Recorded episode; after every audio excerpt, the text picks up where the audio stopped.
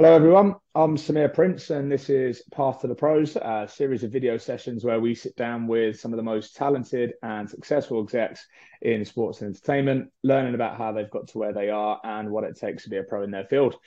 Today I'm sat with Chris Insolera, a very successful partnership salesman, having worked for two of New York's most prestigious sports teams in the Yankees and the Nets, and has since transitioned into the world of esports. Chris, thanks for joining us. Thanks for having me. So kicking off with a question I always like to start with. Can you take us back to the start, Chris? How did you first get into sports? Yeah, listen, like everybody that I'm sure you're talking to for these things, loved sports growing up, wanted to be a pro athlete, figured out in high school that wasn't going to be the case. In college, I kind of pivoted my career aspirations to sports journalism. So wanted to be, the next Bob Costas or Tom Verducci. Did that for 4 years at the University of Virginia, wrote for a couple newspapers, did some radio work. Kind of got to the end of my college career and realized that wasn't what I wanted to do. And I always tell people it's amazing how much more information is out there now about careers in sports and how to work in sports than there was back when I was trying to figure it out. Naturally, I guess, my mind went to, all right, if you're not going to be in sports media, where else can you work in sports? Oh, you can go work for a team. The whole sports business, at least in my eyes, was made up of sports teams. And, realized pretty quickly that I wasn't going to get a GM job right out of school. That the best way in with the team was, as a minimum wage ticket seller. And I got that job right out of school with DC United of MLS, selling $15 soccer tickets to the corporate market, which is a job that, looking back on it, I probably shouldn't have taken. RFK Stadium crumbling to the ground, soccer not nearly as well established back in 2006 when I was starting out as it is now, but was able to figure it out, have some success in that role, and launched me to where I am today. Nice. Pretty good career so far. DC United, Yankees, BSE or the Brooklyn Nets, and obviously now TSM. What would you say has been or have been some of your highlights over the duration of your career so far, or achievements, I should say? I've been very fortunate in what I've done throughout my career. I've worked on some big deals, two jersey patch deals at the Nets, number of seven-figure, very meaningful partnerships for the organizations that I've worked for. Obviously, I've represented, some of the most just prestigious brands in the world, and had experiences that 17-year-old Chris, if you asked him about back then, couldn't have even dreamed of, right? But listen, I think that the thing that I'm most proud about, over the course of my career, is relationships. You're only as good as your reputation in this business, and I've always tried to be very genuine in my approach with people. Approach every interaction, whether it's a sales call, a negotiation, an interview, a, networking opportunity, a mentoring opportunity, with sort of that, give, don't take approach, and, be solutions oriented. And, when I leave this business one day, I'm way less concerned about sort of the running tally of revenue generated and deals closed, and, a lot more concerned about how people remember me as somebody that helped, right? That was there to always lend a helping hand. That was a good partner, a good teammate, a good leader.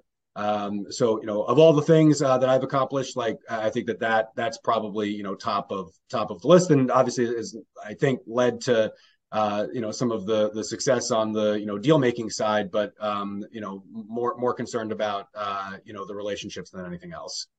You've gone from that kind of traditional sports world, you've ventured into the world of esports. What made you make that jump to TSM?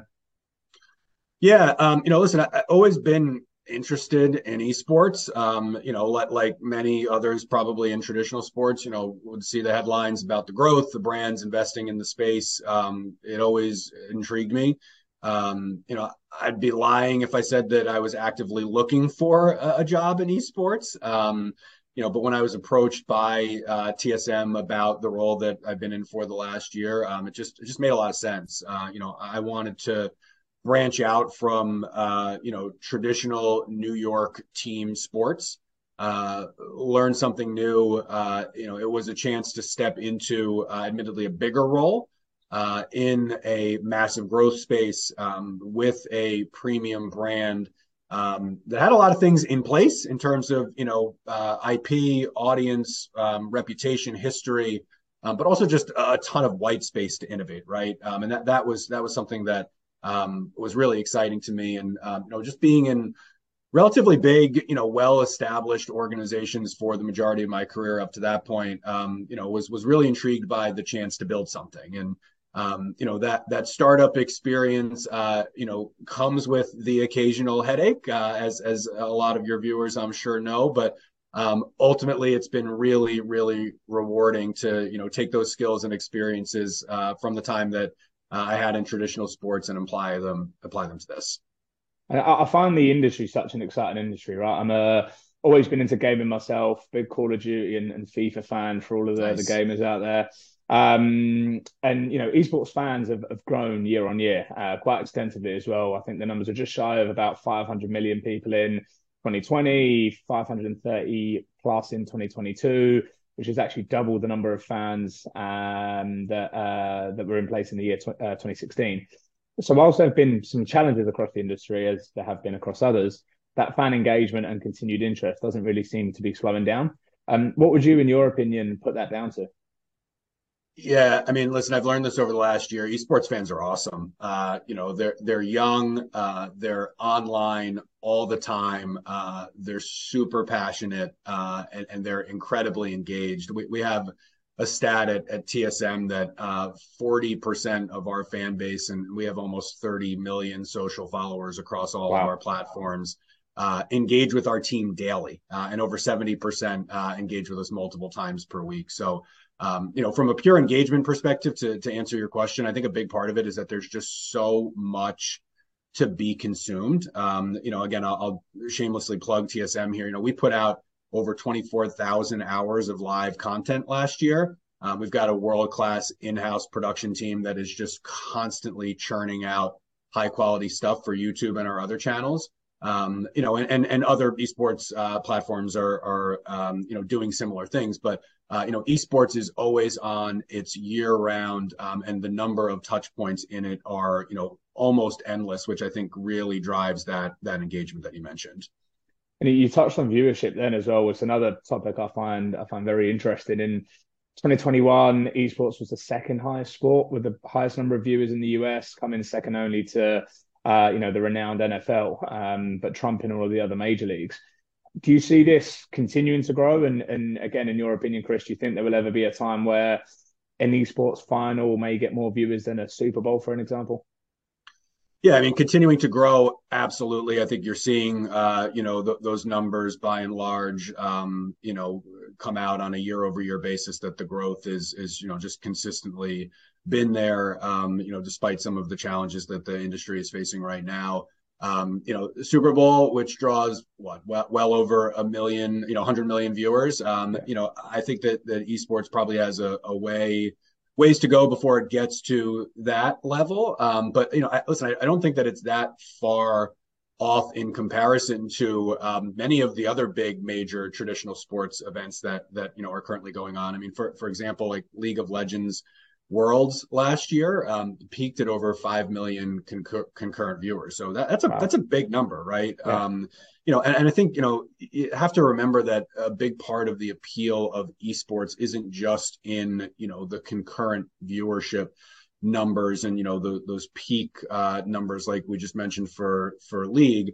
Again, for those big events, they can be massive, but it's also in just the regularity and the frequency of it, right? That it's always on, like, we just mentioned that, the numbers of one streamer on, one particular stream might not compare to, a big traditional sports event, although frankly, some of them do, but when you partner with certain properties in esports, the numbers of multiple streamers who are online multiple hours a day, multiple days a week, you add them up and, it's right there with some of the numbers that you see in traditional sports, if not considerably higher.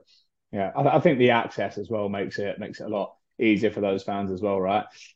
Which actually leads me on to my next point. In the conversations that I'm having on a day-to-day, you know, I speak with a lot of business leaders and ownership groups, and it seems that everyone kind of wants a piece of the pie, for those that haven't yet anyway. You know, we've seen many traditional sports teams that have set up an esports team or a franchise, and we're seeing more and more teams enter tournaments each year. Do you think that those properties that maybe have chosen not to invest in esports will perhaps struggle to keep up with the rest? Struggle is a relative term, right? You know, most traditional sports brands, I think, you know, are institutions in their local communities, and that, you know, especially in the big five of the, you know, major American sports leagues, you know, are set up for long-term success almost by default. But, you know, listen, I think that it is critically important for all brands, whether it's a traditional sports team or, you know, just a general advertiser, to have a strategy for reaching and engaging with that next generation of consumers, of which the gaming and esports audience is a critically important and rapidly growing segment. So, you know, are you missing out if you're not engaging with that, you know, with that subset? Yeah, I think that you are. And, you know, could that have long-term implications? Yeah, I think that it certainly can. And final question, just before moving on to the hot seat, looking to the future, what do you think's next for esports?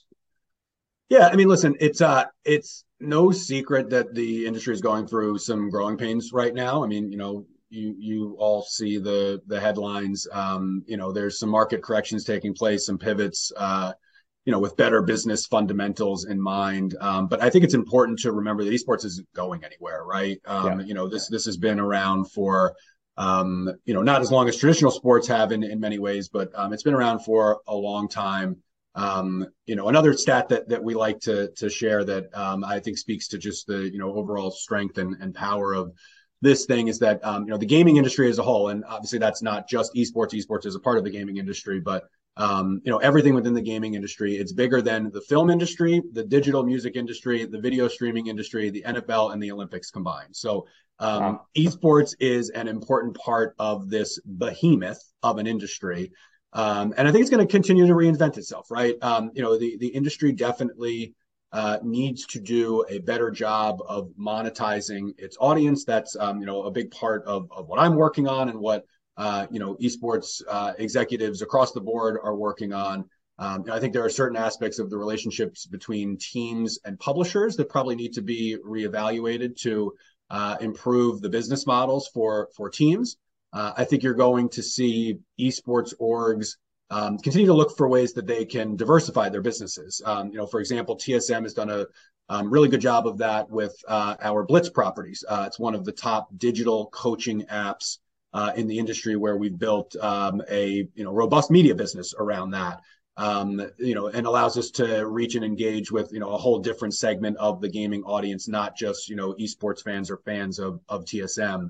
And I think you're going to see esports organizations, or you're going to have to see esports organizations just continue to innovate, right, and create, you know, unique, ownable sponsorship platforms to generate high levels of reach and engagement for brand partners, and also get more sophisticated about measuring the ROI that comes from those investments. You know, the same way that in traditional sports, you know, the days of selling, you know, the sign and the ticket package and the, you know, IP rights, you know, are for the most part long gone.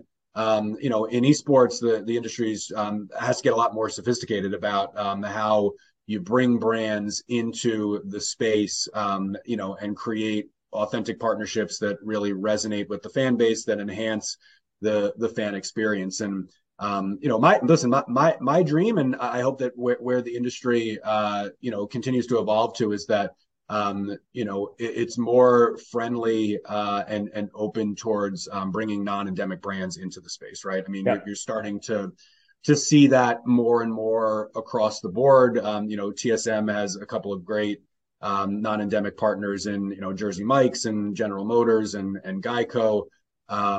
You know, and there are countless of other examples across the industry, but You know, you compare it to traditional sports. I think that that's sort of the white whale in the industry, is to you know, continue to evolve and bring on more of those non-endemic brands and really grow the pie for everybody.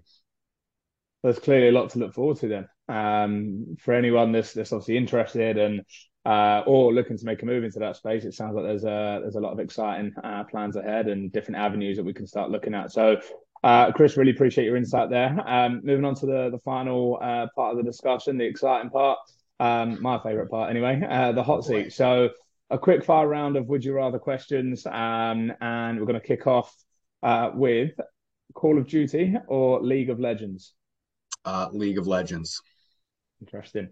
TSM is the most winningest team in North American League of Legends. So I would not be representing my my employer well if I didn't select League for that one. Marvel or DC? Marvel. Whiskey or wine? Whiskey for sure. Nice. Pizza or pasta? That is a existential question for an Italian like myself, but I will go pizza. Nothing intentional there whatsoever. Attending the Super Bowl or attending the World Cup final? Ooh, that's a good one. I would say Super Bowl.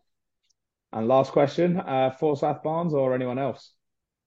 It's got to be FB, baby. Love it. Chris, thank you so much. Been very, very insightful having you on, and I'm sure everyone that's been listening in and tuning in has learned a lot from this. Thanks for having me, Samir. You're the man. Next week, we've got someone who started up as an assistant for a media business and worked all the way up to a CMO for a top NFL team, and is living proof that you don't always need to relocate to progress your career. Thanks, everyone, for watching. See you then.